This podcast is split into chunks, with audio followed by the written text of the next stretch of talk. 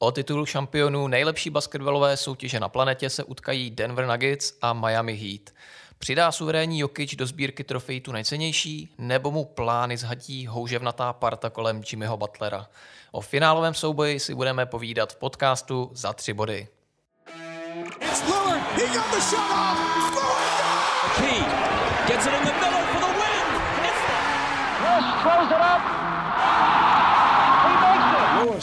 gets it to LeBron for three for the win. Yes!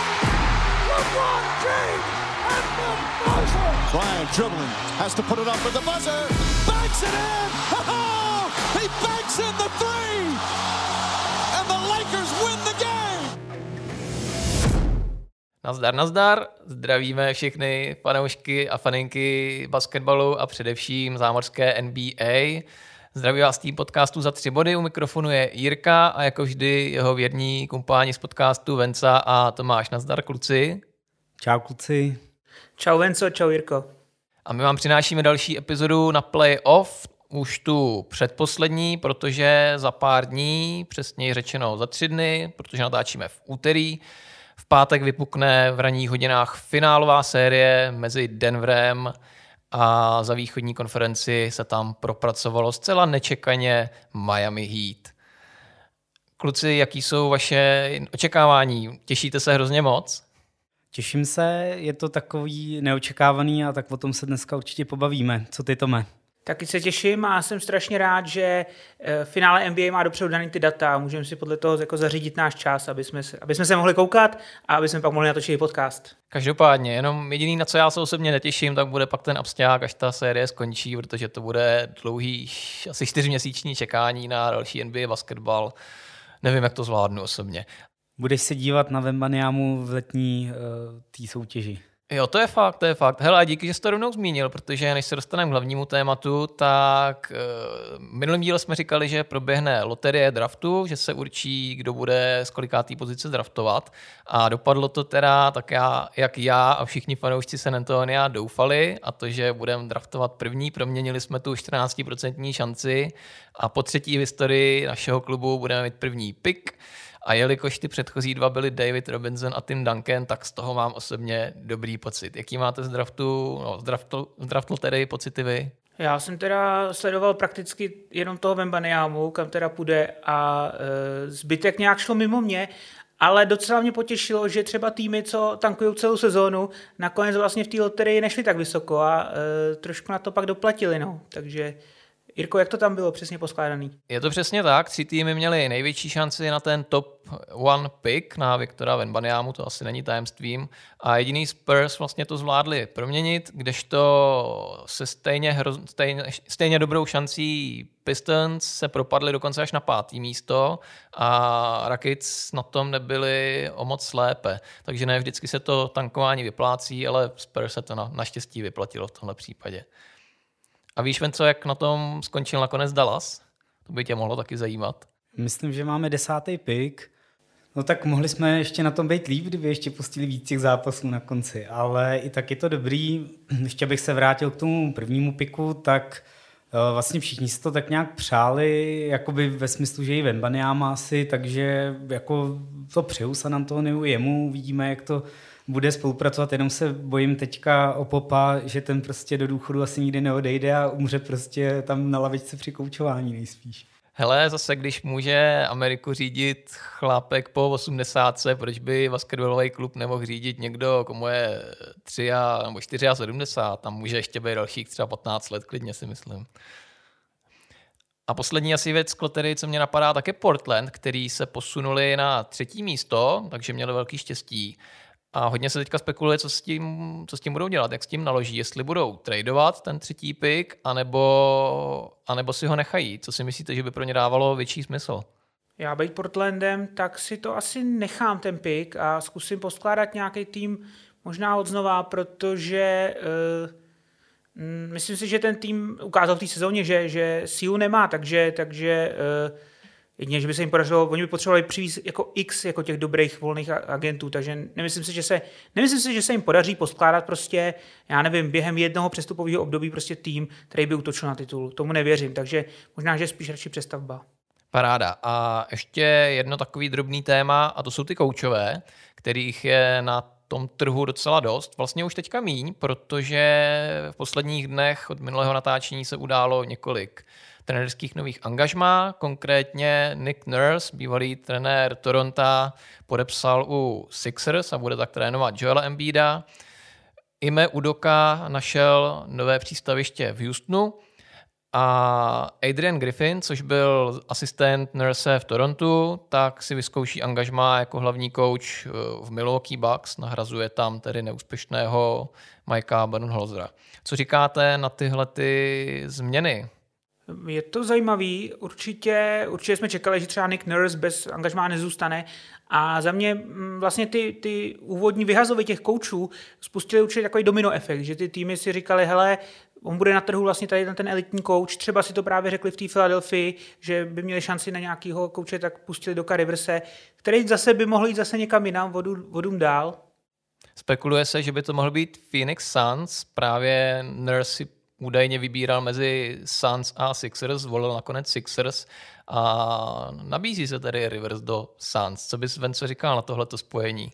Tak byl by tam do Rivers se CP3, takový jako zajímavý spojení a tak já bych to Phoenixu přál teda, no. Ale za to Nurse jsem rád teda i pro Philadelphia si myslím, že to je logický, uh, že toho kouče spustili a Nurse je dobrá volba, tak uvidíme, jestli třeba jako to dotáhnou někam dál než letos, protože vlastně nakonec to bylo podle mě zklamání.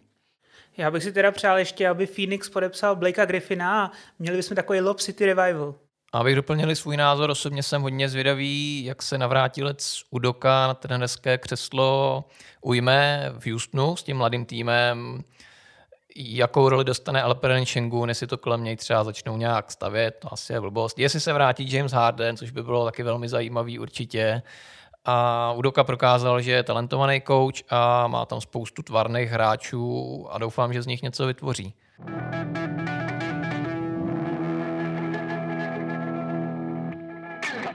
A nyní již k hlavnímu tématu dnešního dílu, kterým bude jednak schrnutí konferenčních finále a poté samozřejmě na závěr i preview finálové série mezi Denverem a Miami. Pojďme ale nejdřív na schrnutí a začněme tentokrát třeba na západě. Už mi přijde, že je to hrozně dlouho, aspoň třeba měsíc, co se dohrál Denver proti Lakers, ale on je to přitom přibližně týden.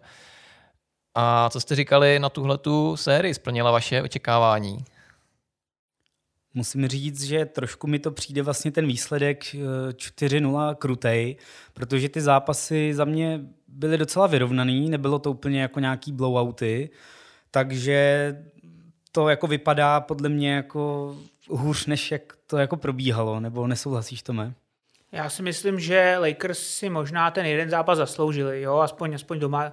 A myslím si, že by to třeba těch 4-1 by víc odpovídalo rozdílu mezi těmi dvěmi týmy a já zkusím zalovit v paměti a mohli bychom se podívat vlastně na první zápas, který docela eh, předznamenal pak celou tu sérii. Jirko, tam, eh, tam byla hlavní otázka teda, jak budou bránit Lakers toho Jokiče a v tom prvním zápase si to teda vyzkoušeli na ostro. Jak to fungovalo? První půlce se ho snažili bránit jedna na jedna pomocí Anthonyho Davise a dopadlo to tak, že Jokic v poločase měl 19 bodů, 16 doskoků a 7 asistencí. Lakers v té chvíli měli 13 doskoků v tom, v tom prvním poločase. Takže asi si udělejte obrázek sami, jak tohle bylo úspěšné. Byly to poločasový čísla, jenom ještě jednou to zdůraznuju. Ale pak tam byl úsek ve druhé půlce, kdy změnili taktiku, coach Ham na něj nasadil Hachimuru jako primárního obránce a Anthony Davis naopak tam vypomáhal ze slabé strany. A tohle to docela neslo ovoce, když to nehráli tak tolik útoků, ale rozhodně to Jokičovi stížili a už se tam nevodil tak jako do té doby. Hmm, já musím pochválit Hachimuru, který opravdu hrál velmi dobře v obraně. On celý play hrál velmi dobře. Opravdu Lakers si myslím, že ho budou chtít podepsat a on si zase bude moct říct dobrý prachy, takže tom se uvidí. A pochválil bych ale i Anthony Davise. To nebylo jenom samozřejmě o Hachimurovi, bylo to právě o tom, že tam, že tam ten Anthony Davis hlídkoval vždycky na tu výpomoc a eh, mně se strašně líbilo defenzivně na Anthony Davisovi. To není jenom o tom, že on tam hrozí tím blokem, takže Eh, třeba hráči Denveru se bojí eh, katovat k těm košům pro ty, pro ty přihrávky od Jokiče, protože můžou tam dostat blok nebo prostě bojí sejít do toho Davise, ale přijde mi, že on jako opticky zabírá strašný prostor, jo? že je samá ruka, samá noha, takže ten Jokic ani nemá tolik prostoru na ty přihrávky, že některé ty přihrávky, co on dával, pak z těch pozic, z těch postupů, byly třeba pomalejší, nebo nešly úplně uh, tak jako precizně, nebo na toho nejle, nejlépe postaveného hráče, jak jsme zvyklí. Takže myslím, že ta defenzivní strategie, kterou v tom prvním utkání takhle změnili, že asi byla optimální, nebo optimální pro ten tým Lakers. Musím s tebou souhlasit, že AD celou tu sérii tak bránil dobře, prostě a ta rychlost a to pokrytí toho prostoru tam je enormní, ale v tom prvním zápase musíme i jako zmínit, že on byl skvělý v útoku, to byl snad jako možná jeho nejlepší zápas v sérii, protože tam dal, teď nevím už kolik bodů, ale fakt se tam jako rozjel, takže AD jako povedený zápas, ten první, sice to na výhru nestačilo, ale jako tam si myslím, že zaslouží pochvalu.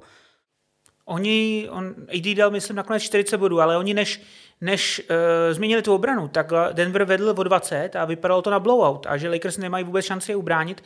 A nakonec oni to stáhli, ale uh, dostali se na minus 3, ale Denver si pak teda uh, koncovku pohlídal. Ačkoliv třeba v té koncovce Jokic už teda nebyl vidět. Uh, zahráli to jiní hráči, zahráli to moc dobře a trošku to přeznamenalo pak zbytek té série, která se odehrávala trošku v podobném duchu.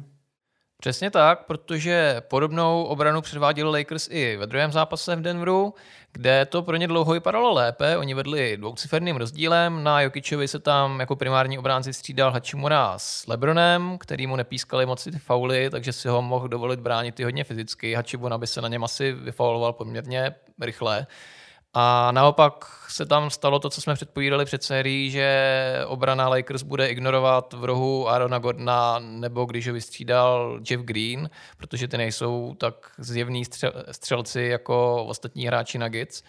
A nakonec to musel zachraňovat Jamal Murray, který se rozjel v druhé části zápasu. Co jste říkali na tohle jeho představení? Murray hrál úplně neuvěřitelně. Já, uh, myslím si, že tahle série Mm, to, to je, to je bub, mm, Mary z bubliny, nebo eh, je to prostě Mary úplně na té nejvyšší úrovni, co jsme, co jsme viděli. On, on je zajímavý v tom, jak je to, On to možná není úplně čistý point guard, je to takový combo guard a on se umí hrozně dobře uvolnit prostřelu, tím pádem využívá toho Jokiče na ty různé handoffy. A když mu to prostě takhle padá, tak on je pak nezastavitelný jakoby jedna na jedna, Eh, pohyb bez míče, to mi, mě to připomíná občas Kerryho, jak tam prostě různě se proplítá a nakonec vždycky vypluje pro tu volnou střelu, takže uh, on to vzal celý na sebe, tu, tu, ten druhý zápas a uh, rozhodně ta jeho forma má stoupající tendenci, no, takže Venco, máš ještě něco k Marimu? No v té druhé hře byl hlavně v té poslední čtvrtině, tam se rozjel a v podstatě to jako tam naházel celý sám. A on měl celou sérii, výbornou úspěšnost a dával hodně bodů a za mě to byl jako vlastně nakonec rozdílový hráč v té sérii, jako pro mě, jak já jsem to viděl. Protože opravdu ty čísla a tu konzistenci on měl naskrz jako celou tou, tou sérií. A já jsem ho kritizoval předtím, že byl jak na houpačce a tady se prostě chytnul a podle mě to bylo stěžení každý zápas. A ještě je tam zajímavost, že si myslím, že ten jeho, mm, ty jeho fantastický výkony v útoku přispěly k tomu, že si, nejenom teda ty jeho výkony, přispěly k tomu, že D'Angelo Russell si moc nezahrál, protože on, jak je slabý obránce, tak musel hrát Schroeder, který v té obraně prostě bojoval, dělal, co mohl, ale ten Murray byl tak rozjetý, že nebyl schopný zastavit. Ale, ale v té obraně udělal mnohem lepší práci, než by právě udělal D'Angelo Russell, který ho pak teda museli sundávat a, a moc už pak nehrál. Ještě abych se vrátil ke druhému zápasu, co mě tam hodně utkvělo v mysli, tak je výkon Lebrona Jamesa, protože to bylo snad poprvé, co jsem viděl Lebrona a připadalo mi, že se na něm podepisuje to stáří. I když jsem tomu opravdu nevěřil, když jsem to viděl na vlastní oči. On třeba šel sám na koš, chtěl udělat windmill a ztratil míč. Bylo to za těsního stavu, což by se opravdu stávat nemělo. Dělat takovou parádičku a pokazit to. Pak v koncovce si nechal sebrat míč, klíčovém okamžiku, nedal jednoduchý layup, ani si nestěžoval na foul. Prostě vypadal, že už je tam hodně takzvaně washed up a střílel navíc trojky jednu cihlu za druhou, takže tenhle ten zápas se mu moc nevydařil a nevydařil se střelecky ani Davisovi, který potom střeleckým 40-bodovým představení z prvního zápasu dal jenom čtyři koše ze hry, což opravdu od co-star Lebrona je hodně málo. A musel to tam zachraňovat nakonec Reeves, který si myslím, že zahrál velmi solidní sérii.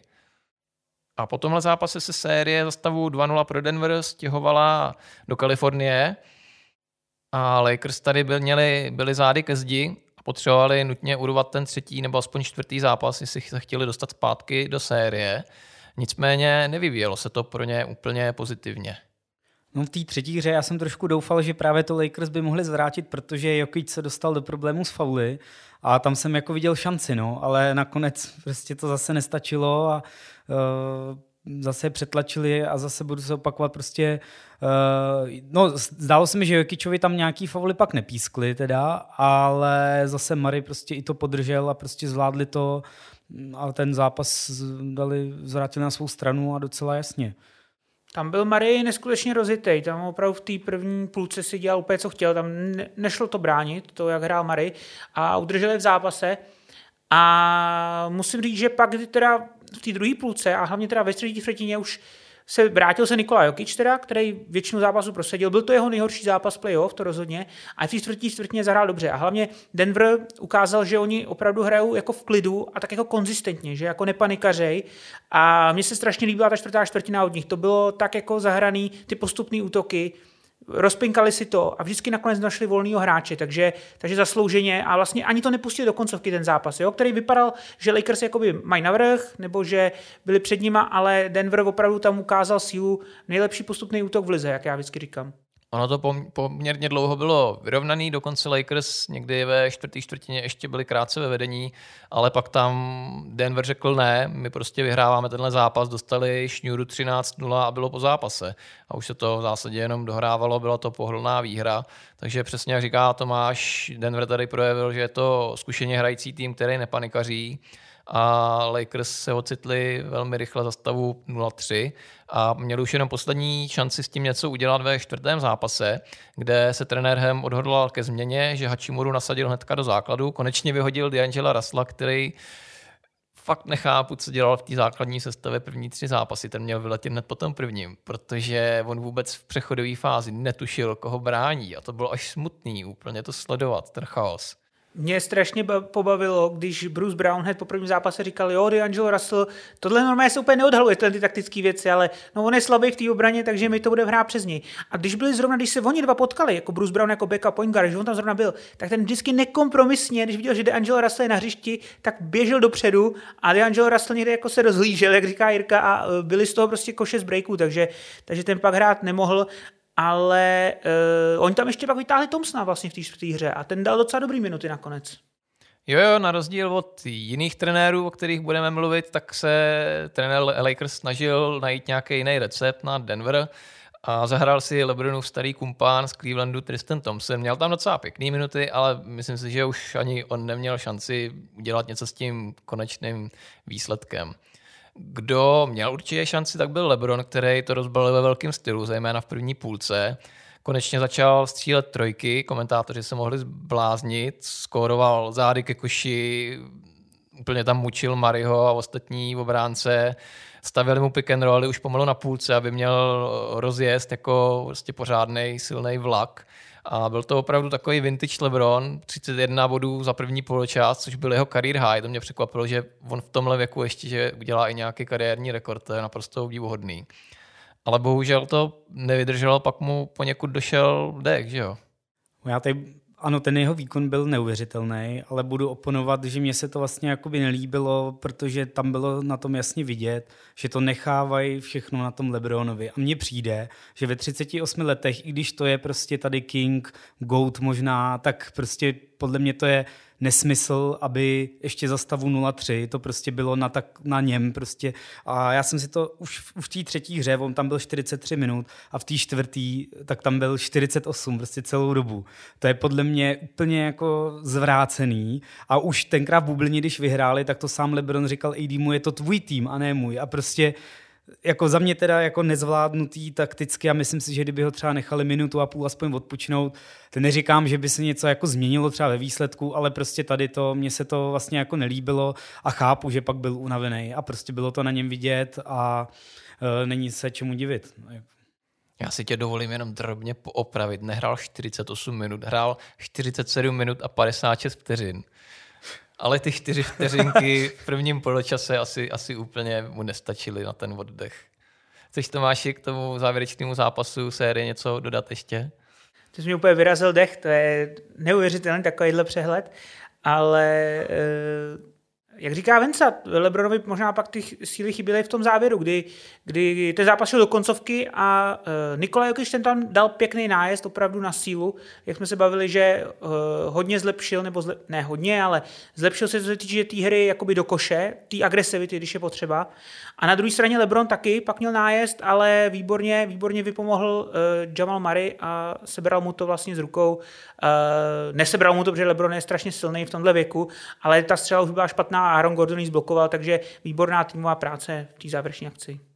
To byla naprosto perfektní výpomoc ze strany Mariho a bylo to hlavně úplně čistě ubráněný.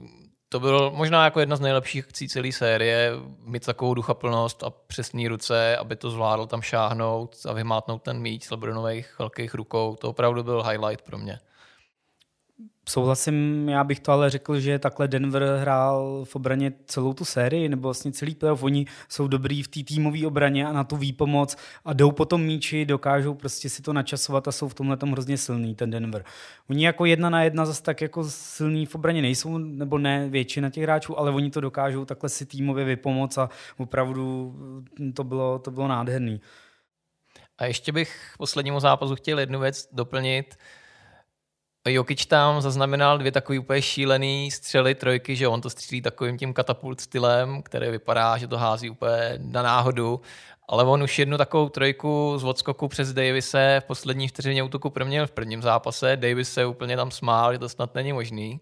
Ale on aby ukázal Nikola Jokic, že to nebyla náhoda, tak v tomhle zápase ve čtvrtém to udělal hnedka dvakrát. Tak asi to opravdu už není náhoda, mě by to osobně jako jeho soupeře naprosto už demoralizovalo ptali se ho na to na tiskovce, co na to říká a on se tak jako zamyslel a pak, no tak je to moje signature shot, no. Já doplňuji, že si dělá srandu a jako vždycky prostě Jokic nad věcí. Uh, ale chtěl jsem zdůraznit, aby to neznělo jako, jsem chtěl kritizovat Lebrona. Jako od Lebrona to byl skvělý výkon, dal 40 bodů, 10 doskoků, 9 asistencí, ale prostě se mi to spíš nelíbilo z toho pohledu těch jeho spoluhráčů a toho kouče. Sice si tady pochválil kouče Hema, Šunku, ale ale eh, já mám jenom pro něj asi slova kritiky, protože když se vezmeme, že už tady v těch zápasech playoff jde trošku o nějakou hru v šachy, tak on ji jednoznačně prohrál, protože eh, dělat nějaký úpravy za stavu 0-3, tak pro mě už to je pozdě. Jako, a oni se ho ptali na tiskovce a on jim řekl na to, všichni chtějí nějaký úpravy, nějaký adjustments, ale někdy stačí hrát lépe a hrát tvrději. A to je odpověď za stavu 0-3. Za mě to je totální nesmysl. Vlastně řekl, no ne, tak my budeme dělat dál to samý, akorát prostě třeba nám to vyjde.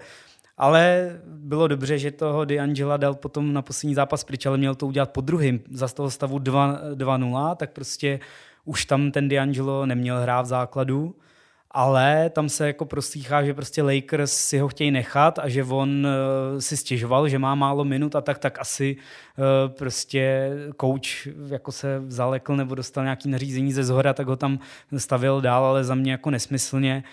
A Schroeder lepší v obraně, ale zase flopuje a tak. Já bych řekl, že na té point guard pozici, prostě na tom pozici rezervače, tak tam jednoznačně prostě Marie přejel. Uh, a tady právě řeknu takovou odvážnou zase věc, že možná za mě měl dostat MVP eh, Murray, protože pro mě to byl ten rozdílový hráč v téhle sérii. Je pravda, že když se podíváme na ty čísla, co měli z té série, tak Murray na, na, na perimetrového hráče, na point guarda, měl úplně neuvěřitelnou střeleckou úspěšnost.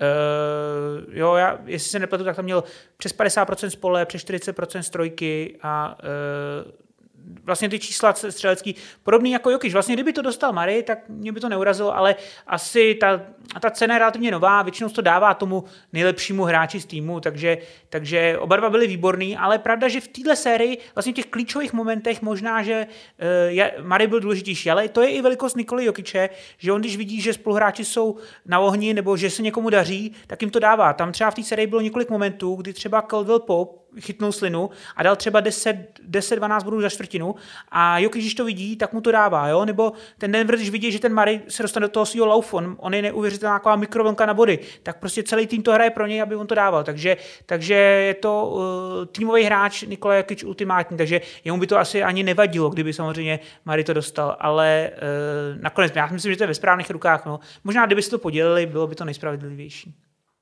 Já teda musím říct, nechci, nechci se Venci ani Jamala Murrayho nějak dotknout, ale mě tahle ta myšlenka přijde, nebo ne teda cestná, ale taková úsměvná, že by to neměl dostat Jokic. Murray určitě měl tam výtečný střelecký úseky, ale přesně jak říkal Tomáš, ten Stěj Nikola Jokic ten dělá spoluhráče lepšíma, ví, když je někdo na vohni, takže mu to má, že mu to má servírovat, aby dával a dával.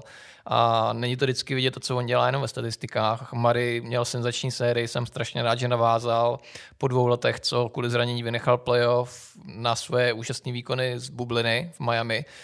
Ale prostě Jokic je úplně jiná liga a ten tým bez něj by možná nebyl ani v playoff. No ale tričko měli připravený pro Mariho.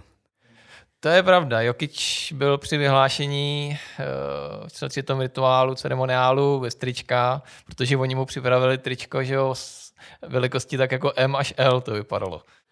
A kdybychom se ještě podívali možná, co ta série ukázala, tak uh, za mě možná negativum pro Denver trošičku je, že Christian Brown už nedodal žádný minuty a Jeff Green mi přišel taky poměrně dost slabý. Že nakonec to Denver vlastně hrál v šesti lidech, takže uh, uvidíme, uvidíme třeba, co, to si možná necháme na preview, jak, jak by to vypadalo proti Miami, ale ale uh, no, možná trošku úzká rotace nakonec Denveru teďka to vypadá, že se vykrystalizovala. Ale ono je to v zásadě si myslím přirozené, že s postupem těch dalších sérií už se ty rotace každý rok prostě o něco zuží nakonec těch 6 až 7 maximálně hráčů a ty ostatní jeden, dva už tam jen tak přicmrdují a to byl právě Jeff Green a Christian, eh, Christian Brown. A pojďme teda na závěr téhle série ještě udělat nějaké zhodnocení. Já jsem tuším předpovídal Denver ve třech zápasech a nebyl jsem zase tak daleko od pravdy nakonec. A jak to teda nějaký závěrečný ještě zhodnocení téhle série vidíte, vidíte vy, co jsme nezmínili? Za sebe bych to schrnul tak, že objektivně vyhrál ten lepší tým, prostě Lakers na to neměli, to se tam ukázalo mm, a Denver je zaslouženě ve finále a mm, jsem rád, že tam jsou. No. Jako nemůžu říct, že prostě za ty výkony opravdu zaslouženě. Určitě zaslouženě. Já bych ještě zmínil Arona Gordona, který třeba není tolik vidět v těch statistikách, jako byl v základní části, nemá tolik highlightů, jako jsme zvyklí, ale odvádí fantastickou práci v obraně, eh, tuhle, tuhle sérii, ale i předchozí sérii, že jo, s Phoenixem. A eh, třeba Lebronovi ho tam hodně lezl na nervy. On Lebron, když dával ty svoje koše, tak to většinou bylo po nějakém switchi, že mohl hrát do nějakého menšího a Aaron Gordon opravdu byl schopný mu to pořád znepříjemnit, taky LeBron mu pak, pak mu tam dal pěkně loktem do krku, což zase díky tomu, že to je LeBron, tak uh, to rozhodčí přešli a nebylo z toho nic. A uh, za mě teda Denver určitě zaslouženě a možná ještě Lakers něco, jedině snad, že by uh, No, jestli Lebron, Lebron mi přišlo, že uh, jak nedával ty trojky pořád, jo, že už tam byla, jak říkal Jirka, ta únava, ale pak zase nějakým, nějakým způsobem to vydoloval v tom posledním zápase. Takže já jsem takový na vážkách, jestli teda ten Lebron má sestupnou tendenci, nemá sestupnou tendenci, jestli, jestli to na něm můžeš ještě stavět na další, já nevím, rok, dva. To je otázka. Už to sám neurve, ale pořád, kdyby měl nějakou skorující co-star, tak věřím, že na ten titul rozhodně má a může odehrát 30, 35 minut úplně perfektního Lebrona, jako známe, ale už jako nezvládne odehrát těch 45 minut každý zápas v playoff. To už asi jako ne, ale i kdyby zahrál těch 35 minut, tak je to naprosto bezprecedentní a udivuhodný. Já taky doplním za sebe jednoho hráče, který se mi strašně líbil, to je jeden z mých oblíbených hráčů i díky téhle sérii v playoff a to je, to je už zmíněný Bruce Brown, a to je úplně skvělý, ideální takový náhradník pro, pro tým, jako je Denver, který nepotřebuje míč, aby měl velký přínos, skvěle se hýbe bez míče, skvěle brání, je to takový ten hasl hráč, skáče po míči, vrhá se prostě do autu, vrhá se na polubovku a navíc je to úplný styl za, za mid-level exception, takže pořídilo ho velmi lacině. A dokonce, aspoň co říkal v rozhovoru, tak v létě neměl ani moc nabídek, takže Denver ulovil, myslím, že narazil tady na zlato, tak říkajíc, na ty zlatý nugety. Ještě si dovolím teda za sebe doplnit možná Lakers, že ten tým měl skvělý run v tom playoff, já to vlastně beru pozitivně, protože dostali se tam jen tak tak vůbec do play-in a kam se dostali, jak je to obdivuhodný. Já jsem spíš zvědavý, co s tím týmem bude dál, co budou dělat s Reevesem, právě koho podepíšou, koho vymění, jestli se budou snažit udržet D'Angela, který mi přišel právě hrozný a tak dále, takže jako myslím si, že ta off-season bude zajímavá. Sám LeBron eh, samozřejmě pod dojmem asi té prohry tak eh, řekl, že zvažuje eh, důchod, tak, takže vlastně jako možná se budou dít zajímavé věci Lakers.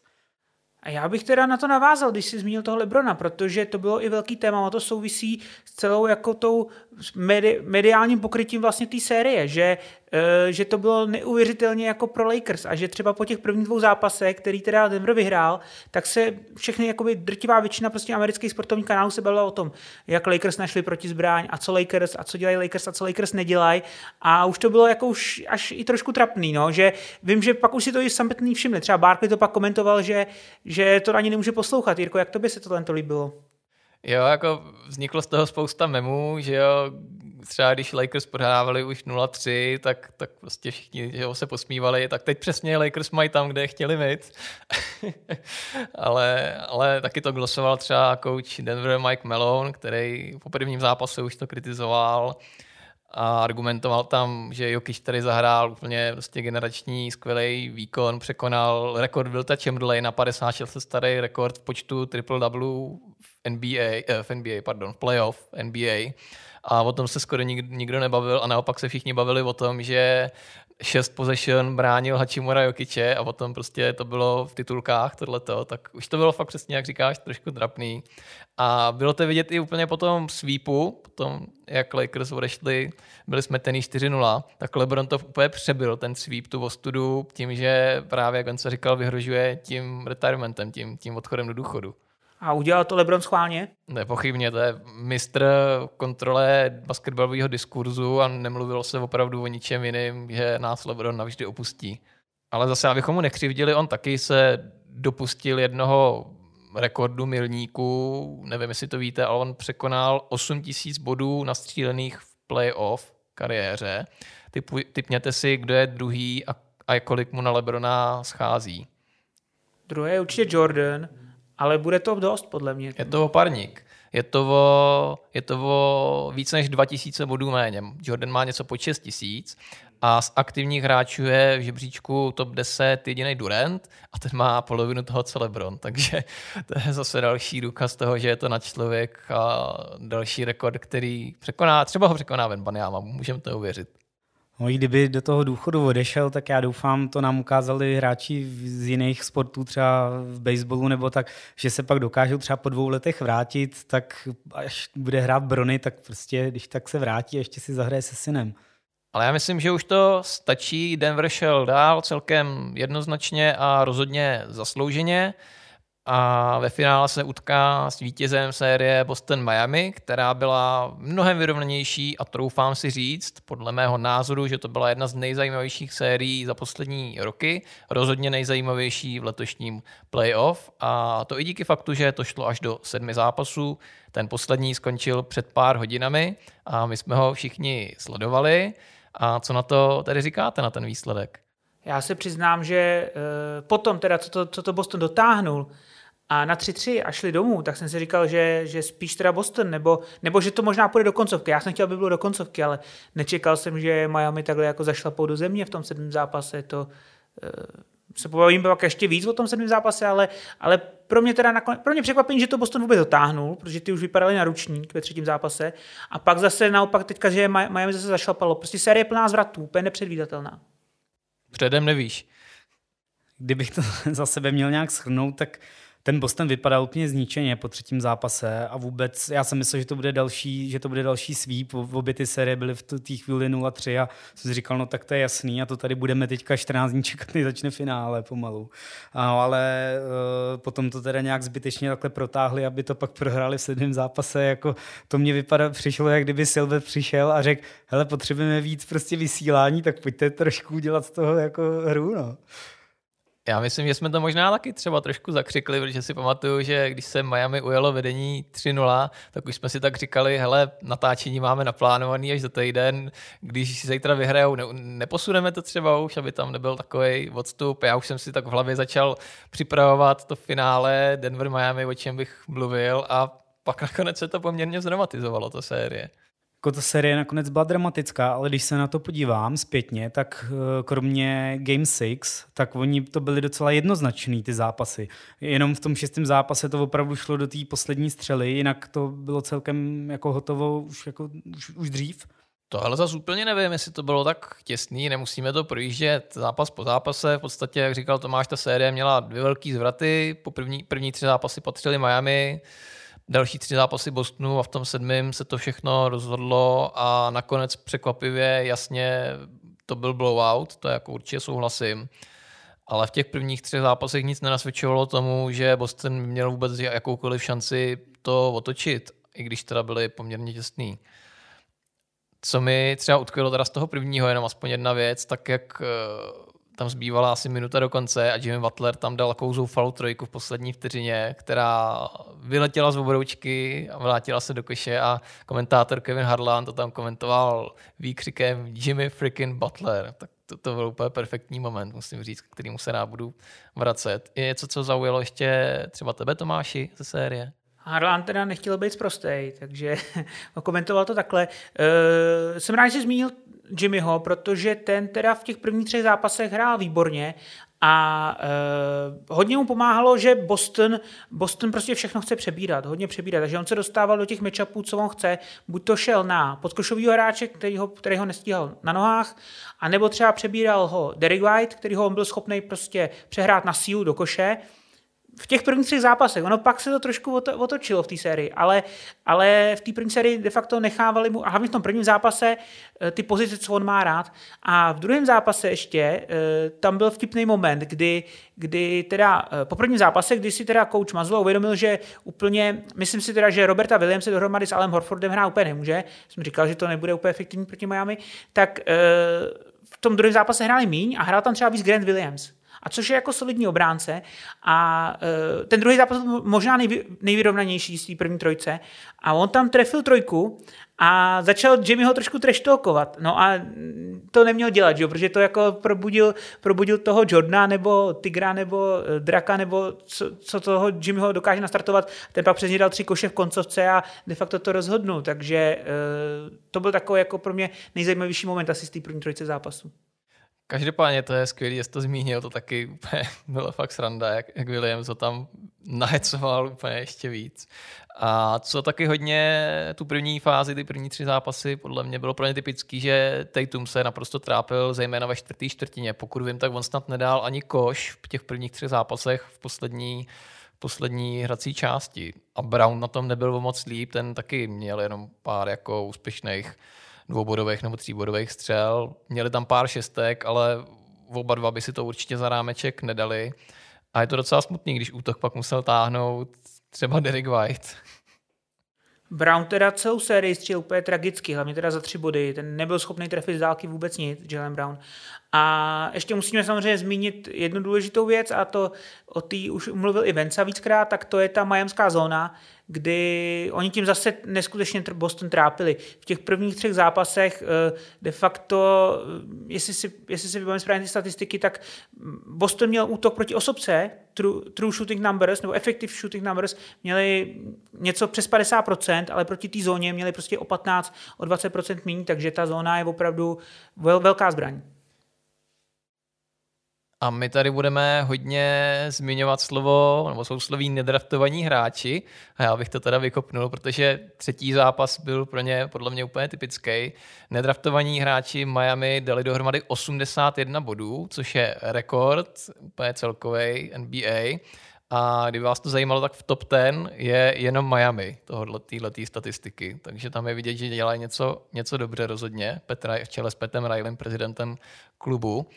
A Tady to bylo opravdu už naručník, prostě když Duncan Robinson uh, ti dává koše z nájezdů, napichuje v obranu a vyhazuje to na volný střelce, tak víš, že s tvojí obranou něco špatně opravdu. Takže opravdu fakt jsem netušil, že ještě Boston se z tohohle zvládne dostat. Nicméně stalo se to a jak to tedy bylo dál v tom čtvrtém, pátém a šestém zápasu? Eh, tak eh, tam udělal, určitě, Boston tam udělal určitý adjustmenty, to se jim musí nechat. Uh, oni teda snad dokonce uh, měli nějaký team building před tím čtvrtým zápasem, že šli na golf a asi trošku jim to pomohlo pročistit hlavu a udělali tam určitý změny. A e, primárně to spočívalo v, teda v tom útoku, kdy, kdy oni teda, Boston, někdy jim je vyčítáno, že až moc spolehají na střelu za tři body, ale oni pak v, těch, v tom čtvrtém, pátém, a vlastně až do konce série, stříleli pak ještě víc. Vlastně si řekli, rozstřílíme to a, e, a hodně teda tu taktiku, hodně tomu pomohl Jason Tatum, který samozřejmě vynikající hráč individuálně, a Miami jsou prostě tým, který má výbornou obranu a i v té zóně, i v osobce si hodně pomáhají. Takže Jason Tatum prostě mm, vždycky přitahoval tu pozornost a pak to jakoby dobře dával vedle. A právě Derek White nebo třeba Marcus Smart z toho měli poměrně dost volných trojek a dávali trojky. Takže, takže vypadalo to, že našli recept vlastně na tu majamskou obranu. I když pořád jejich čísla, když Miami nasadil tu zónu, pořád to šlo jako strašně dolů. Takže, takže ta zóna je furt trápila, ale byli schopní vlastně si s tím poradit trošku líp a možná, že i v obraně Uh, Ven, co, co, máš k tomu ještě něco? Tak jak jsi zmiňoval, tak ta zóna prostě fungovala a tam jediný, co můžeš dělat, tak buď ji napíchneš, nebo to právě rozstřílíš. No a tak to se snažili potom ten Boston udělat uh, a tam se to zlomilo a Tatum jako tam opravdu zahrál dobře. Hru 4 i 5, tak opravdu se mu jako povedli jako z toho týmového pohledu, protože to, co tady zmiňuji jako pořád u toho Bostonu, tak mně prostě přijde, že ten tým hraje hodně jedna na jedna, nehrajou moc týmově a to je trápí celou dobu. A to proti zóně potom jako s tím nemůžeš uspět. Tak tady, kdy Tatum to dokázal právě půjčit, tak najednou se to ukázalo, že, že to je jako ten možná recept. Přesně tak, tenhle ten trend se dal velmi dobře vysledovat i ve statistikách, kdy Bostonu od čtvrtého zápasu vyletěl počet přihrávek, a to zejména Udua Tatum Brown. A zejména Jason Tatum hrál jako úplně vyměněný hráč, nenutil se do střely, spíše přesně napichoval tu zónu, vyhazoval to na spoluhráče a těžili z toho dividendy a hlavně z toho těžili výhry. Taky jim určitě pomohlo, že jednak se zranil Gabe Vincent, člen základní petky Miami, a Jimmy Butler z nějakého důvodu začal být v útoku velmi pasivní. Nevím vůbec proč, myslím, že ty si Tomáši říkal, je to souviselo s tím, že ho bránil Tatum právě? Jo, jo, jo, já jsem se na to zaměřil, pak jsem si to i pouštěl zpětně a on opravdu, když ho brání Tatum, a to bylo i v těch prvních zápasech, tak si Jimmy Butler mm, neskoušel, párkrát to do ní zkusil, nepovedlo se a pak už vůbec ani do ní neskoušel najet nic. Jo. Takže on tam vždycky hledal ten, ten svůj matchup. On měl trošku štěstí v tom, že mu ho Boston často dal, že Boston prostě rádi přebírají poměrně zadarmo, ale třeba tej, proti Tatumovi se nebyl schopný prosadit. A potom od toho čtvrtého, pátého zápasu začínal mít problémy i s Derekem Whiteem, což je strašně chytrý hráč, jako jeden z, jako opravdu z nejlepších obránců, se nebojím říct. A e, je takový, jako že když si toho hráče načte, jo, a trošku jakoby uh, ví, co má dělat, tak on, je, on prostě v té obraně je strašně chytrý, takže on pak jakoby byl schopný uh, nějakým způsobem mu bránit těch střelách a, a Jimmy Butler se pak dostane do takového módu, že uh, začne být trošku pasivní a spíš to jako pučovat. On teda umí pučit balón, on zahraje v obraně, on doskočí, doskočí balón, ale máme od ní potřebují ty body. A když prostě třeba se nedaří nebo ne, nevytvoří si volnou střelu, on je ten hráč, co to musí vzít na sebe. A právě to mě v tom čtvrtém zápase zarazilo, že to na sebe vůbec nevzal. To byl prostě alibistický výkon v útoku strašně. Na druhou stranu si myslím, že Boston to řešil chytře, že přebíral, protože my jsme tady, nebo já jsem je kritizoval, jak špatně ten pick and roll brání a vlastně Miami ukazovali v těch předchozích sériích, jak strašně dobře se rozstříleli za tři body. Takže ty prostě, jestli chceš toho střelce nebo ten pick and pop ubránit, tak jako když se tam dostane ten druhý, když si to prostě vyměníš, tak je to jako možná lepší, než hrát takový to, že třeba Horford bude čekat někde v bedně, tak prostě eh, oni ti to tam nastřílej, ten Martin nebo Robinson a tak dále. Jo. Takže Uh, jako mně to vlastně přišlo od nich jako vlastně dobrá obrana, ale jasně, že potom Jimmy, když tam měl nějakého horšího, tak ho přejel, ale tak to je prostě uh, jako už si musíš jako rozhodnout, co necháš, jestli necháš teda volnou trojku, nebo jestli teda uděláš switch na Jimmyho. No. Mě na tom právě zarazilo, že oni kolikrát zahráli drop coverage právě třeba na Kaleba Martina, který střílel neskutečně, nebo i třeba na Duncana Robinsona, což je jako excelentní trojkař,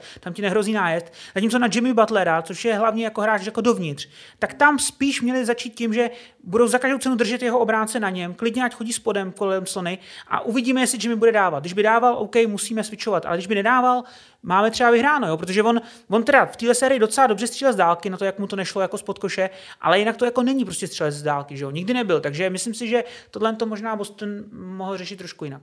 A co taky třeba hodně Boston u mě využíval, byla skutečnost, že Butler má takový nechci říct zlozvyk, prostě styl hry, že když zakončuje, tak on vždycky dopadne na dvě nohy a zakončuje s obou nohou. Což je, že jo, lepší, máš prostě větší ten odraz, víc cíly, ale horší je to v tom, že má ten blokující hráč víc času se vrátit, když ho obejdeš na perimetru a zblokovat tě zezadu, což se právě stalo častokrát i třeba v tom dnešním zápase, když ho bránil Robert Williams.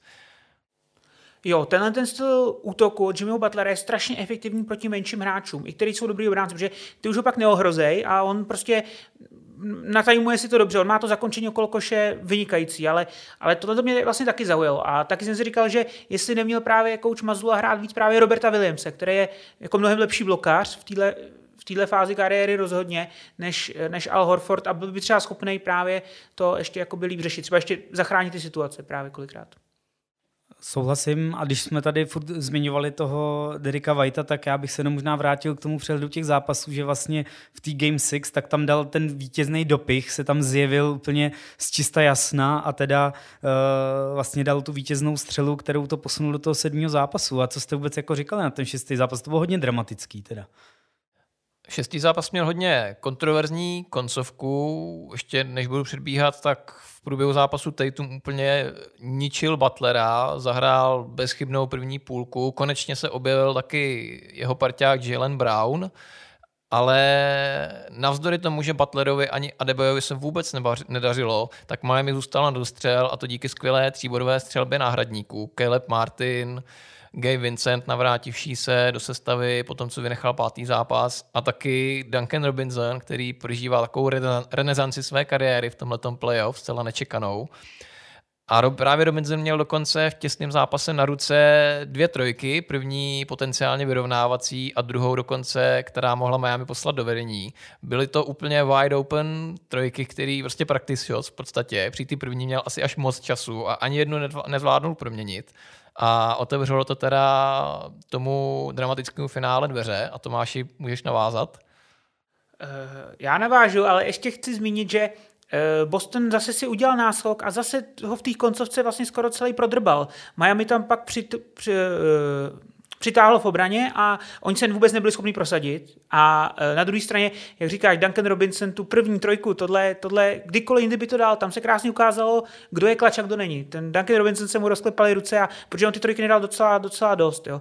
No ale Jimmy Butler, který naopak celý zápas hraje tušku, tak ten naopak ten je hodně klač, ten to má v genech a, a vzal to tam na sebe, dal tam několik košů v řadě, vynutil si fauly a asi bychom se mohli podívat i na tu rozhodující akci, teda, jo, kdy, kdy přebral ho Al Horford, který teda eh, pro ně asi nejlepší matchup v této sérii, kdy on prostě přes něj chodil a e, dopadlo to nakonec faulem. A Venco, jak to bylo? Byl to faul? Byl to faul při střele nebo, nebo už předtím? Já se do toho moc nechci pouštět. Tam bylo jakoby jasný, že ten Jimmy si pro ten faul bude chtít jít. Uh, jako skákal tam tak u toho a Horford do něj strčil, jestli to jakoby bylo při střele nebo ne. Rozhodně to pískli jako fal při střele a Jimmy Butler teda dával uh, tři trestňáky a tím uh, poslal vlastně Miami do vedení o jeden bod. Že? Tam je ještě zajímavost, že uh, oni pak celou tu situaci překontrolovali ale Jirko, tam možná kouč Mazula uh, udělal dobře nebo neudělal dobře, když si vyžádal to review ty akce? On právě udělal dobře. Ono se dá říct, že když to teda nechtěl a nemohl to vědět dopředu, tak v podstatě Boston ten zápas vyhrál, protože na základě jeho challenge se přeskoumávalo nejen to, jestli to byla tříbodová střela nebo dvoubodová střela, to by rozhodčí přeskoumávali tak jako tak, ale díky jeho challenge se právě posunul ten čas přibližně o vteřinu zpět, takže Boston po Jimmyho trestních hodech měl tři vteřiny místo dvou na závěrečnou akci. A jelikož tam rozhodla ta poslední desetinka, tak tu by jinak že ho neměli, takže coach Mazula se stal takovým nečekaným hrdinou koncovky zápasu. Hmm, za mě, já když jsem si pak ještě projížděl nějaké jejich vyjádření a různé názory, tak asi uh, mně přijde, že se to vždycky nějak obhájí, ty rozhodčí, že vždycky jakoby podají tu verzi tak, aby to, aby to vyšlo jako pro ně, že to neudělali blbě, ale za mě teda, pokud by pískali ten faul, aby dostali ty tři sekundy, ten kontakt prvotní, tak by to nebyl střelecký faul a byly by to jenom dva trestní hody. Ten střelecký faul přišel až jako později, takže by měli méně času a Derek White už by nic nestihnul dopíchnout. Jo, taky mi to tak přišlo, když jsem se na to díval fakt jako zpomaleně desetinku po desetince. Navíc bylo strašně podezřelý, že na stránkách NBA, kde se zveřejňují prostě že takový ty play-by-play zápasy, kde, kde je přesně napsáno, co kdo udělal každou vteřinu utkání, tak to tam strašně moc nebylo, strašně moc dlouho po zápase nebylo vyvěšený, takže je vidět, že asi si to pečlivě rozmýšleli, co tam vůbec napíše do těch posledních vteřin. Vysvětlil to nějak v té two minute report, co rozhodčí po každém zápase vystavují, ale jako asi už potom radši nikdo mluvit nechce a je dobře, že o tom mluvit nemusíme, že to možná v sedmém zápase dopadlo, jak to dopadlo a nebude to tím poskvrněný ta, ta výhra v sérii. A pojďme se tady přesunout do toho rozhodující zápasu, který se hrál dnes v noci a Miami ho nakonec jednoznačně ovládlo. Jak k tomu došlo? Je nutno říct, že Tatum hned vlastně v prvním útoku tak špatně došlápnul. Myslím, že to bylo na nohu uh, Gabe'a Vincenta nebo někomu tam spadnul na nohu a uh, měl teda jako nějaký nejspíš na, na zvrtnutý kotník. Uh, protože on teda neodstoupil ze zápasu, ale furt jako dělal takový grimasy a bylo vidět, jako, že se trápí a hraje prostě tady s takovým jako omezením. No ale tam teda za mě Brown teda si řekl, no tak teď se musím já ukázat a chtěl to vzít na sebe, ale vlastně to celý pokazil, protože ten se tam do toho spal jedna na jedna a jedinou věc, kterou on musel zlepšit od minulý se- sezóny, tak byl dribbling a ten a to prostě neudělal, protože to nejenom, že on měl tam několik ztrát, já nevím, kolik on měl pak za ten zápas, strát. asi 8 ztrát za zápas, ale ne, že by mu to třeba vypíchli vždycky, on to tam ztratil prostě jenom sám od sebe, prostě stral na levačku a ztratil míč a to si myslím, že mm, jako tam hned v té první čtvrtině odskočilo Miami eh, o dvou, dvouciferný číslo a už vlastně to kontrolovali pak celou dobu. Já jsem si tak pro ně dal přezdívku uh, Supermax Turnover Brown, jo, takže to asi uh, je takový signifikantní pro ten jeho zápas. Prostě zápas byl bez vůbec mu to nevyšlo, ale musím říct, že teda Miami ukázali velkou mentální sílu. Po tomhle, potom, jak dopadl ten šestý zápas, je zven. Oni si taky, mm, teďka proběhlo internetem, že oni si dokonce koupili letenky do Denveru už, takže ten tým, tým má opravdu velkou vnitřní sílu, nastoupili na ně a musím říct, že Uh, úplně od první minuty byli jako lepší tým, že eh, v útoku si připravovali lepší střely, v obraně byli lepší, byli takový nějaký soustředěnější, Boston měl těžký střely, nedařilo se jim úplně. Uh, jak to by se zdal ten zápas Seven, Jirko? Byli každopádně lepší, nicméně hodně by mě zajímalo, jak by se zápas vyvíjel, kdyby se hned v první akci nezranil Tatum, jak už jste podotkli myslím si, že to dost možná rozhodlo minimálně, neříkám, že by automaticky vyhrál Boston, ale každopádně by to byl výrazně těsnější zápas a měl by třeba úplně jiný vývoj, protože to byla jejich hlavní zbraň v těch předchozích třech zápasech při napichování zóny, do který Boston jinak hrál naprosto tristně. Myslím, že měli asi kolem 35% střeleckou úspěšnost, což s čím se opravdu nedá vyhrát série playoff. Hmm. A tam teda byl úsek ve třetí čtvrtce, kdy oni se dostali asi na 6 bodů, na 7 a bylo to hlavně díky Deriku Whiteovi, který tam zahrál výborně, bral to na sebe. Já jsem si říkal, tak, uh, tak dobrý, tak Derek White prostě zvedne tu pochodeň, ale ve čtvrtí čtvrtce to zase vzal na sebe uh, Super Max Brown a uh, bohužel, ale, ale tam, tam ani Derek White by to nespasil, tam opravdu přišlo to majem takový soustředěný a Boston už na to neměl ještě bych vedle Vajta, s, s kterým souhlasím, že byl výborný, tak musím pochválit Roba Williamse. Mně vlastně v tom zápase sedmým přišli jediný dva dobrý hráči, uh, hráči Bostonu. Uh, jo, Robert Williams nádherně, mi tam spolu sehrávali nějaký pick and rolly, nebo prostě White mu to házel na lobby a Robert Williams nádherný jako spacing a opravdu jako jim patří pochvala. Oni vypadali že to jsou oni dva jako ty nejlepší hráči Bostonu a ne jako Tatum s Brownem, jo? protože Brown opravdu on v tu jednu chvíli měl 8 ztrát a Miami mělo 7, takže jako sám udělal víc ztrát než celý protější tým dohromady, takže jako fakt ostuda od Browna a jsem zvědavý, co s tím Boston bude dělat dál. Teda. A musíme určitě se vrátit k Miami a tam někoho vyzvěhnout a začal by určitě Calebem Martinem, který, který opravdu uh, neskutečný střelecký výkon tohle playoff. A uh, nevím, kde se to v něm vzalo, protože on v téhle sérii měl třikrát přes 20 a tohle to on má běžně za celou sezónu. Tři zápasy přes 20, takže Jirko, kde se to v něm vzalo? To opravdu nechápu. Jestli se prohodili třeba s tím vráchou dvojčetem, který byl, nebo není lepší, ale byl třeba draftovaný, to je mimochodem strašně zajímavý příběh, že oni jsou že dvojčatá, šli do draftu logicky ve stejný rok a jeho starší brácha byl draftovaný do Charlotte, ale právě Caleb Martin se nedostal, musel se dostávat tou těžší cestou. Dlouho to nevypadalo, že se uchytí a třeba v loni, v tom sedmém zápase, taky mezi Bostonem a Miami, tak vůbec nenastoupil z důvodu trenerského rozhodnutí z Polstry. A o rok později, na den, tak tady patřil k X-faktoru nejen sedmého zápasu, ale celý série. V podstatě, kdybych si jako fanoušek, který vůbec nic neví o NBA a nezná ty hráče, zapnul šestý, sedmý zápas, tak si myslím, že to je souboj mezi Derrickem Whiteem a Calebem Martinem. Já měl jsem z toho podobný dojem, souhlasím a uh, řeknu tady další kacískou myšlenku, stejně jako jsem to řekl tým minulý série. Já si právě myslím, že Kelly Martin měl dostat to MVP za tady toho finále. Je opravdu jako, eh, když se bavíme o nějakým tom X-faktoru nebo o tom rozdílném hráči, tak za mě to prostě byl on. Jimmy Butler, Eh, v každých čtyřech vítězných zápasech tak zase dal nejvíc bodů jako z toho svého týmu. Jako prostě ano, táhne to Jimmy, ale prostě ten X-faktor tam opravdu uh, byl ten Martina, byl skvělej.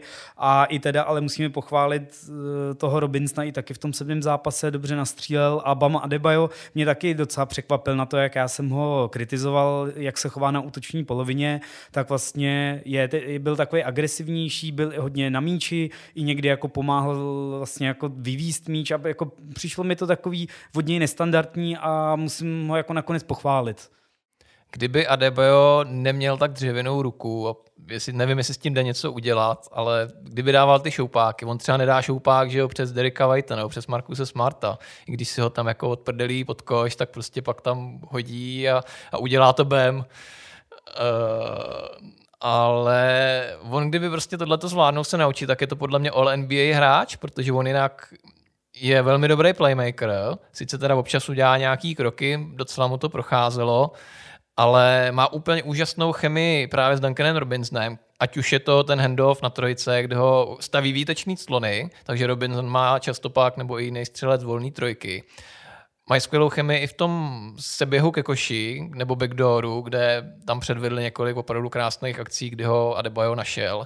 A nemusím asi mluvit o jeho obraně, kde byl dominantní jak na perimetru, na, jak na perimetru, tak pod košem. Takže říkám, kdyby něco udělal s tou střelou, tak by strašně moc stoupnula ještě jeho cena. I takhle je to úžasný hráč, ale je to jedna věc. Stejně jako Brown by měl zapracovat na driblingu levou rukou, tak Adebayo na té svý střelecké ruce. Já bych teda dodal, že na obou rukou, protože on to zahazuje zleva i zprava. Jo? Takže není to, není to spolehlivý skorer, ale jinak je výborný a je i jako jedním z těch důležitých faktorů té majamské zóny, která opravdu, já jsem schválně před tím sedmým zápasem jsem si pouštěl na to nějaký názory a třeba JJ Redick k tomu říkal, že to ale není klasická zóna. Mu říkali, hele, zkušený NBA tým, když proti tobě prostě hrajou zónu, hrajou to celý playoff, tak už se nějak připravíš, ne? Jako, že tě tím zaskočí třeba jeden zápas, dva zápasy a jako dobrý hráči, dobrý střelci by si s tím měli nějak poradit. A on říkal, jakože jo, ale e, to, jak to hraje Miami, je trošku zvláštní. Oni to hrajou hrozně agresivně. Oni tam v určitý momenty vystupují ty hráči úplně z těch prostorů, třeba i daleko za trojku, aby fakt jakoby e, agresivně odřízli třeba hráči, který nechtějí. Pak třeba nechají nějakým hráčům volný střely, který třeba chtějí, ale je to takový mix a e, je to, je to poměrně dost matoucí pro ty týmy. Jo? Takže jsem moc zvědavý, jak se s tím poradí Denver. A oni navíc nehrajou celou dobu třeba jen tu klasickou nejjednodušší 2-3 zónu, oni tam střídají různé variace, minimálně 2-3, takže není zase tak primitivní úplně se na to připravit. Ale jsem rád, že jsem na to narazil na koučování. Myslím si, že v zápase 7 je to hodně důležitý aspekt. A Spoelstra se rozhodl úplně posadit na celý zápas dva podkošový hráče, takže to odhrál jenom Adebayo. A když nehrál tedy Love nebo Cody Zeller, tak tam byla po první sérii, pokud vím, taková extrémně malá pětka, kde největší hráč byl Jimmy Butler. A všimli jste si tohodle? Myslím si, že to tam chvilku bylo, určitě, jako Adebayo určitě nehrál celý zápas, takže nějakou dobu to tam být muselo.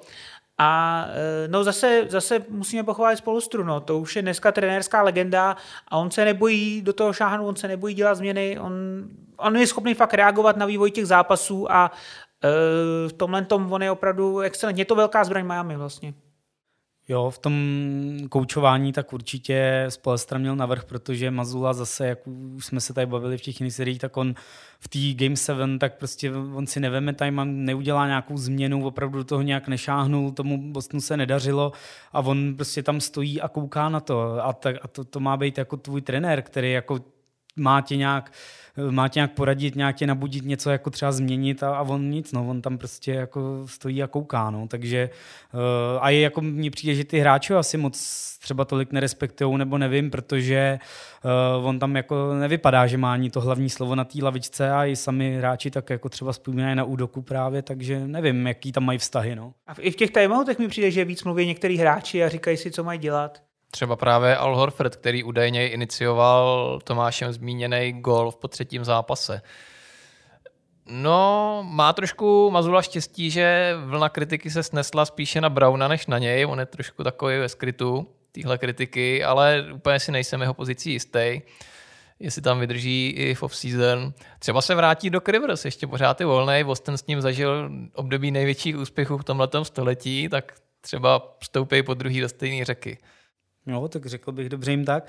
A tak možná bychom to mohli celý nějak uzavřít, trošku jako schrnout. Eh, Mně k tomu jako eh, rozhodně je potřeba říct, že Miami je první tým v historii, který se z play-in turnaje dostal do finále NBA a jak už tady Jirka v preview naznačoval, tak je to druhý tým, který z osmého místa je teda ve finále po, potom eh, po Knicks.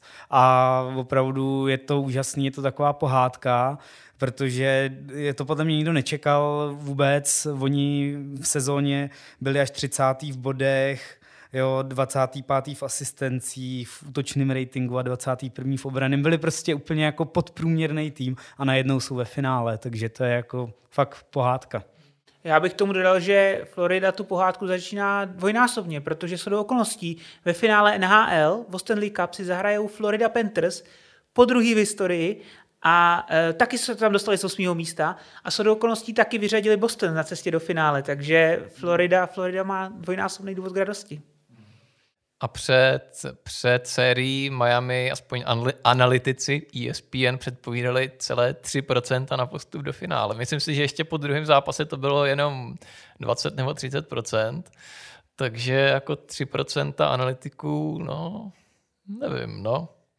Tak je pravda, že po té ostudní prohře s Atlantou, tak jsem jim taky jako nevěštil nic dobrýho, ale teda zvedli se z toho, jen tak tak porazili ty Bulls, ale pak už to rozjeli a teďka je to teda nádherná jízda. Na druhé straně Boston se teda nestal prvním týmem, který otočil sérii z 0-3 na 4-3. Aktuálně to tyhle týmy mají 0 ku 151 za e, případu. Nicméně takovou hvězdičku, aspoň pro ně máme malé bezvýznamné plus, že se stali teprve čtvrtým týmem, který si ze stavu 0-3 vynutil ten sedmý zápas, což se taky počítá za něco možná trošku.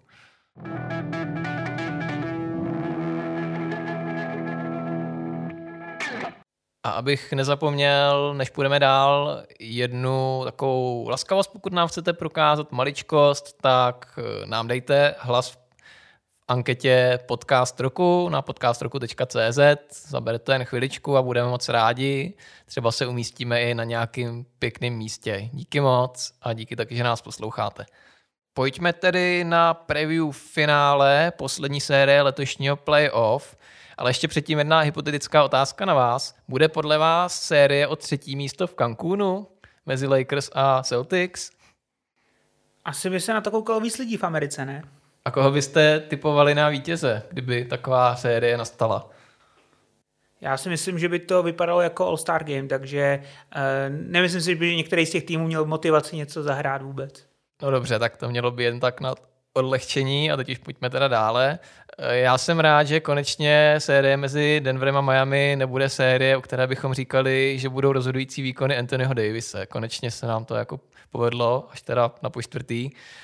ale taky zároveň poprvé se mi stalo, co pamatuju, že to přeju oběma týmům a nemůžu se rozhodnout, komu fandit. Jak to máte vy? Já za sebe fandím Miami jako klubu, ten tým je mi sympatický, i dlouhodobě jim fandím. Eh, mám rád i Floridu těch amerických soutěžích, ale na druhou stranu, když by vyhrál Denver, taky nebudu nerad, protože tam to hrozně přeju Nikolu Jokičovi, který opravdu by to zasloužil a bylo by to takový jako razítko na tu kariéru a, a dostal, dostal by skutečně tu úctu nebo tu, jak to říct, eh, to uznání eh, i v Americe, to, co si teda zaslouží skutečně nefandím vyloženě ani jednomu z těch týmů, ale vlastně oběma to přeju, takže jakoby, ať už vyhraje eh, jakýkoliv z nich, tak mě to nějak jakoby nepohorší. Opravdu Miami má pohádku a na druhou stranu ten Denver by si to zasloužil s Nikolou Jekičem, takže jako ať si to prostě rozdaj a ať vyhraje ten lepší. A těším se na to. A ještě teda tajně tak nějak doufám a věřím, že budou i dobrý televizní ratingy, aby pro příště i jako ty televizní stanice, ESPN a všichni prostě komentátoři to třeba brali trošku víc objektivněji, nebo i ty menší kluby brali třeba vážněji, třeba uh, dali nám i víc jakoby podnětů vlastně pro diskuzi, dá se říct. Já se obávám, že to spíš bude špatný. Co mě trošku mrzí, že se to vysílá na ESPN a ne na TNT, která má podle mě výrazně lepší komentátorský tým, protože jestli jste poslouchali třeba ESPN, kde běžela ta série eh, v Denveru s Lakers, tak Mike Breen, hlavní komentátor, je skvělý, ale pak Jeff Van Gundy, ten si tam pořád na něco stěžuje a Mark Jackson o něm většinu času ani nevíte a když se o něm dozvíte, tak řekne nějakou perlu, jakože eh, musí to hrát všechno přes Lebrona v momentě, kdy Lebron ve čtvrtý čtvrtině už sotva leze po palubovce. Hele, není Mark Jackson ten, který eh, nedal Nikolu Jokiče v, eh, v MVP hlasování? Tak ano. to asi vysvětluje všechno, ne? Ano, to je přesně tenhle odborník. Ale bohužel prostě, prostě je to tak a to nezměníme, tak snad Mike Breen nepustí moc ke slovu tyhle ty dva. Ale pojďme zpátky k basketbalu. Uvidíme, jak to teda dopadne. Já teda za sebe nevím, komu budu fandit, ale budu doufat, že to půjde do sedmi zápasů a že budou všechny vyrovnaný, že to bude nejhezčí série letošního playoff. Ještě pro kontext je zajímavost, že pět sezon po sobě vyhraje jiný tým, což se nestalo asi, asi 45 let, ať, ať vyhraje teda kterýkoliv z těch dvou. A ještě třeba jsem hledal takovou zajímavost, protože Denver bude mít volno 10 dní a Miami jenom 3. Myslíte si, že to bude hrát nějaký, nějaký vliv? Ptali se i Jimmyho na to po tom sedmém zápase a on řekl, že na tohle jsou jako zvyklí a že to roli hrát nebude. Tak jako uvidíme, já tomu věřím, že to zase takovou roli nehraje.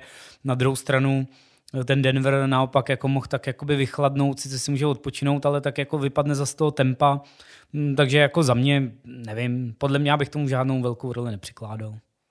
Možná nějaký malý procentíčko pro Denver, ještě v kombinaci s tím, že se začíná v Denveru a ten má tu vysokou nadmorskou výšku, tam se týmu nehraje úplně nejlíp, takže možná, že v těch prvních zápasech můžou být eh, Miami trošku unavenější. Zase, jak říkal Venca, Denver může být trošku zase vychladlej. Ono opravdu na ten konec sezóny, tam už to hraje v 6-7 lidech a ty, ty lidi ze sebe vyždímají všechno, že jo? tam jde o titul, takže tam většinou uh, už ta únava tak nějak jako zázračným způsobem jsou schopni ty hráči to překonávat většinou. A statistika v podstatě s váma souhlasí, že nebyla odhalená žádná korelace mezi tím počtem dní odpočinku a výhrama v sériích, finálových, takže by to nemělo hrát roli.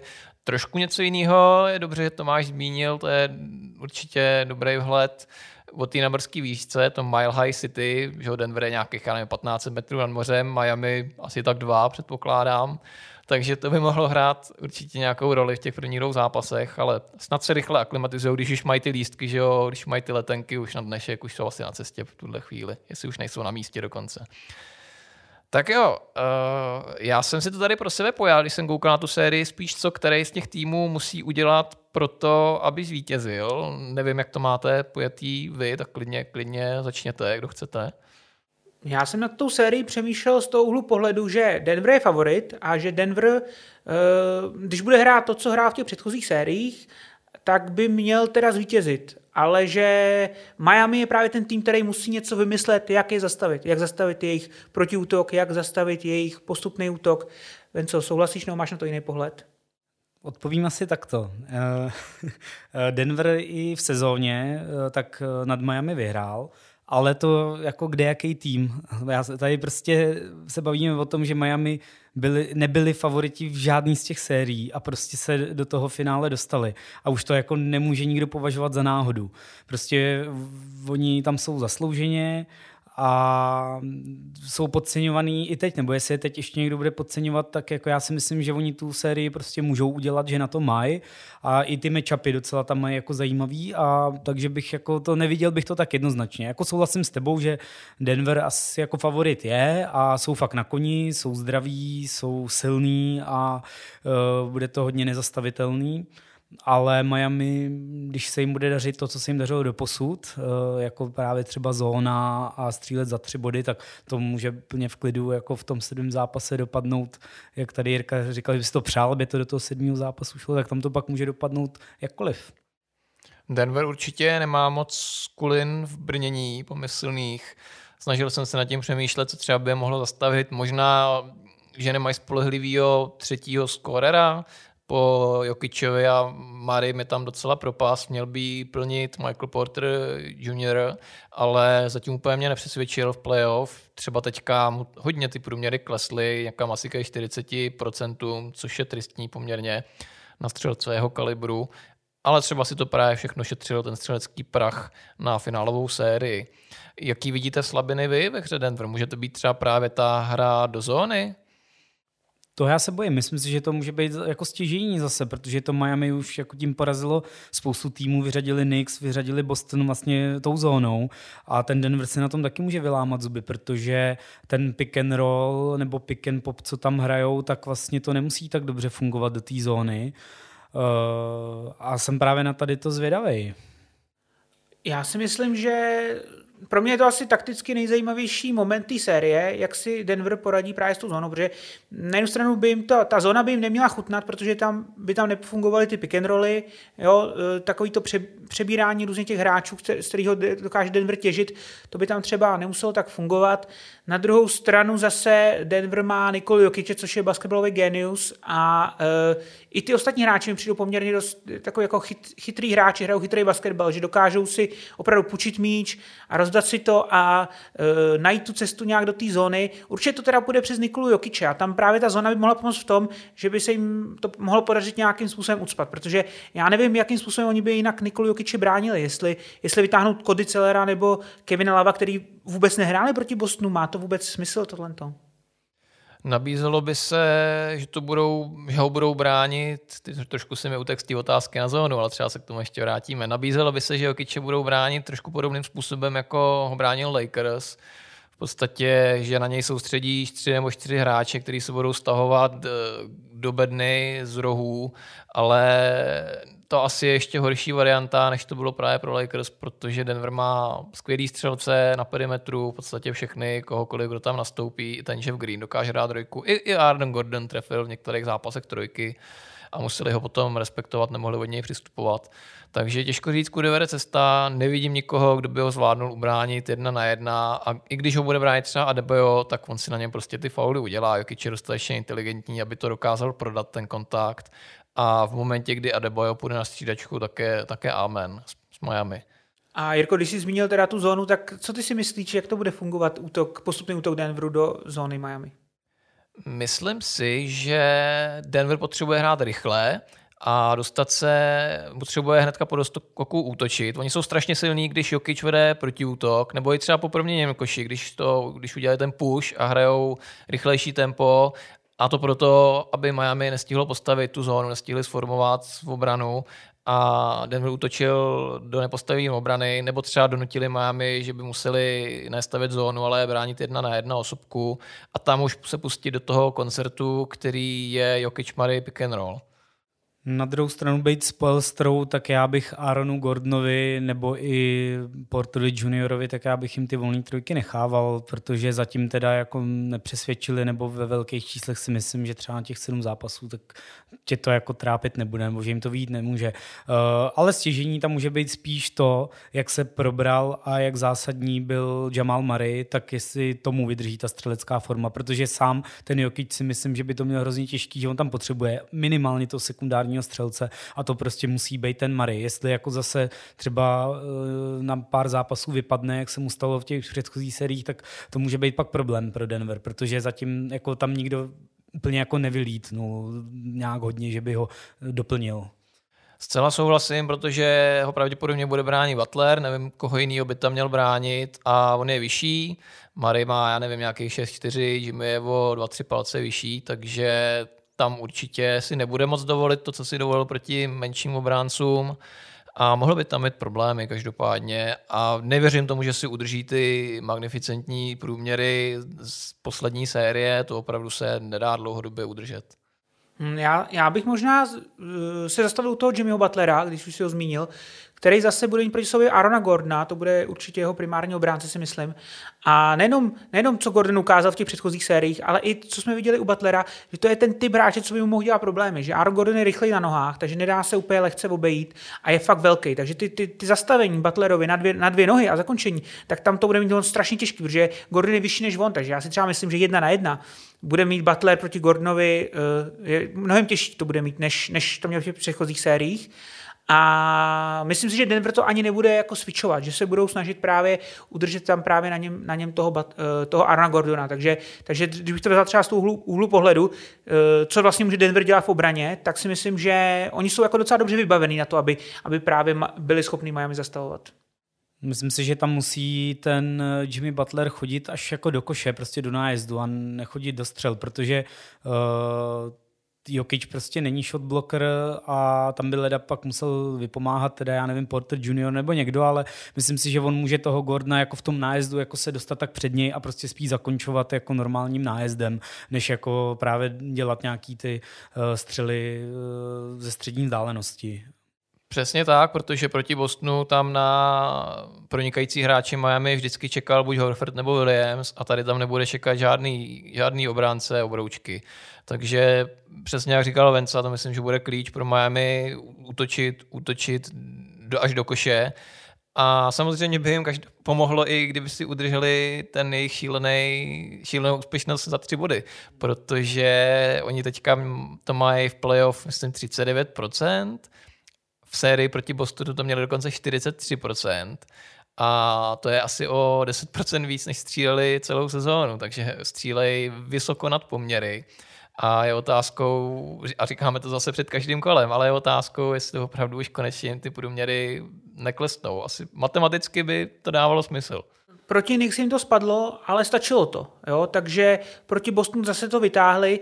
Uvidíme, tam taky záleží, jakoby, uh, on je taky vždycky o tom, co ti ten tým dovolí. A myslím si, že Denver, tak jak hraje, jak říkal Venca, že třeba nejsou všichni ty hráči, třeba KCP už není tak silný jedna na jedna, možná jako býval pár let zpátky, že ale právě proti těm hráčům Miami, třeba Gabe Vincent nebo, nebo Caleb Martin, že spíš opravdu uh, střílej z dálky, takže je to o tom spíš být u nich natěsno, jo, hrát to dobře týmově, nenechat prostě ho tam někde vypl, uh, aby tam někde vyplul sám nebo tak, jo, jde o, to, o tu týmovou obranu, že to nejsou hráči, kteří by tě přejeli jedna na jedna. Kromě toho Jimmyho, tam Miami ty hráči vyloženě nemá, takže když bude Denver dobře organizovaný, tak by je mohl právě uh, nenechat, nenechávat jim ty střely a pak by teda, pak by ta teorie velkých čísel měla platit, pak by ta střelba měla jít dolů. Ještě tam může být takový faktor, nevím jestli pozitivní nebo negativní, ale proslýchá se, že by Tyler Hero, eh, Hero se měl vrátit, myslím snad do třetího zápasu, nebo že eh, vlastně doma, až budou hrát, takže by měl nastoupit. Nevím, jestli si myslíte, že to bude třeba nějaký zlomový moment. Já mám tušení, že spíš tak trošku se snaží mlžit a zmást soupeře, možná vystrašit a i kdyby byl uschopněný, tak si nejsem jistý, nakolik by byl platný. Jako nemůže to uškodit, když na té střídačce bude. Zase ten trenér na to musí nějak třeba zareagovat. Je to další hráč, který dává body, který je schopný hrát s míčem, což se vždycky hodí. Ale asi bych k tomu nepřikládal takový, takový význam. Spíš si myslím, že to je zastírací manévr. Já si myslím, že jestli se tam Hero objeví, tak možná v té situaci, kdyby třeba Denver vedl 3-0 a už by neměli co ztratit, tak by ho třeba zkusili, jestli se chytne a pokud teda bude skutečně uschopněn. Teda. Ale taky bych tomu nepřikládal jako váhu.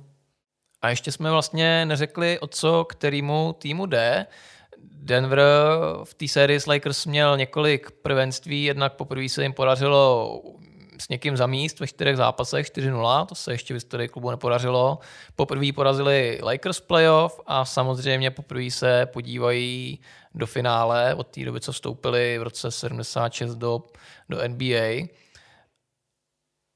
A, ale i na straně Miami je to zajímavý, zejména pro kouče z Polstru. Typnete si, kolikátý on už koučuje finále, nebo spočítáte to?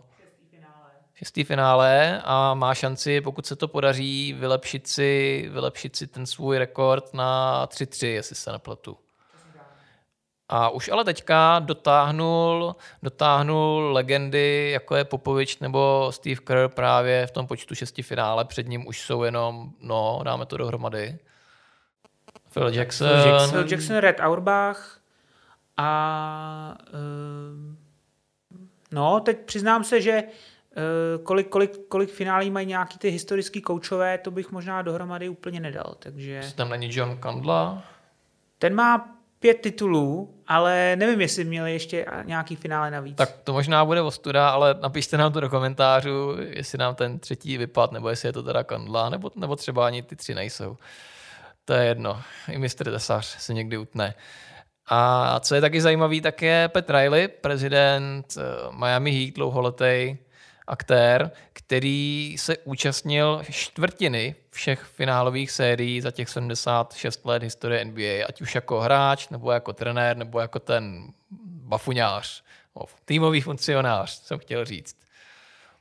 To nevím, kdo z vás to má opravdu tohle, jestli to, jestli to, někdo, jestli to někdo má víc nebo ne. To jsem nehledal, se přiznám to si troufnu říct, že jsem taky nehledal, ale že to je unikátní věc a to se nebude už jako opakovat. A já, jestli můžu ještě k tomu Spolstrovi, já mám strašně rád ten jeho příběh, kdy on dneska už je to trenérská legenda, jak si správně nastínil, ale jak on začal vlastně v Miami, jako že tam pomalu jako dělal, vytíral podlahu a tyhle ty věci. Jo? On tam fakt úplně začal od píky, je to, je to prostě naprostý srdcař, je to vlastně duše toho týmu, dá se říct, ten, ten trenér.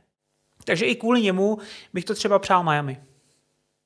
Určitě s tím se nedá než nesouhlasit, že Miami je strašně sympatický tým, jak po stránce kouče, tak po stránce mnohých hráčů, ale pro Denver taky hraje spousta jako příběhů. Prostě jsem strašně šťastný, že to finále dopadlo takhle, když jsem to vůbec nečekal, ale vidíme, že letos se může stát naprosto všechno a bude nám ctí a velkým potěšením to sledovat až do šťastného konce.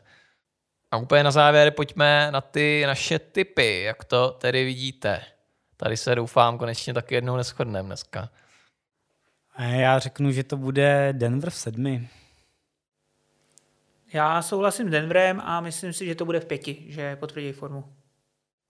Hmm, tak, tak se asi víceméně shodneme, bohužel. No. Ale já nevím, zase v tomhle playoff už fakt těžko něco typovat. Tak já jsem chtěl dát Denver v šesti a Jokic MVP nepřekvapivě, tak já u toho zůstanu dobře. Ale třeba nás Miami zase překvapí a bude to další sedmizápasová bitva pro playoff Jimmyho. Tak jo, z dnešního podcastu je to už vše. Připomínám, pokud byste chtěli, hlasujte pro nás ještě do 5. 6. do příštího pondělí v anketě podcast roku na podcast roku CZ. Je to chvilička. Děkujeme za poslech, za podporu a ať vám to tam padá za tři body. Wiggins again. Here's Curry for the record.